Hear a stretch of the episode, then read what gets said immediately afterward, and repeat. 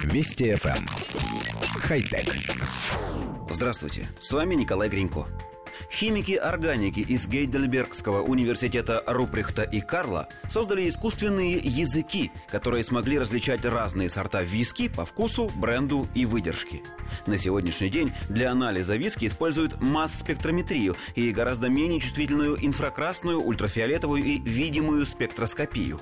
Также химики научились определять возраст виски, измеряя в нем концентрацию ароматических веществ, которая с годами увеличивается.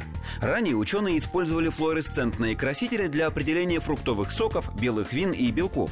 Авторы нового исследования предложили использовать химические и биологические флуоресцентные красители для анализа виски.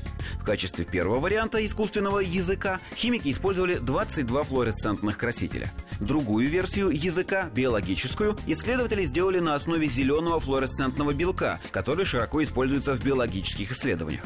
Затем они проанализировали с помощью новых сенсоров 33 сорта виски. Исследователи смогли определить возраст образцов, страну происхождения, тип напитка, односолодовый или купажированный, и его бренд.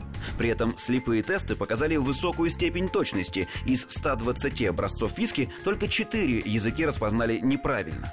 По словам авторов, их метод проще в применении, чем масс-спектрометрия. Образцы не нужно специально готовить, можно просто накапать виски в смесь красителей. К тому же для анализа здесь используется в 100 раз меньше напитка. Коллектив редакции нашей программы считает, что называть языком набор красителей все-таки не совсем корректно. Это не устройство, а химическое вещество. Мало того, для считывания показаний такого сенсора необходимы специальные приборы, что тоже немного снижает ценность изобретения.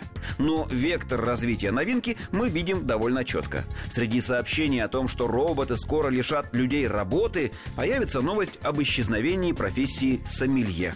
В самом деле, если машина способна определять состав, возраст и даже страну происхождения напитка, живой человек с его набором неточных сенсоров станет просто-напросто не нужен.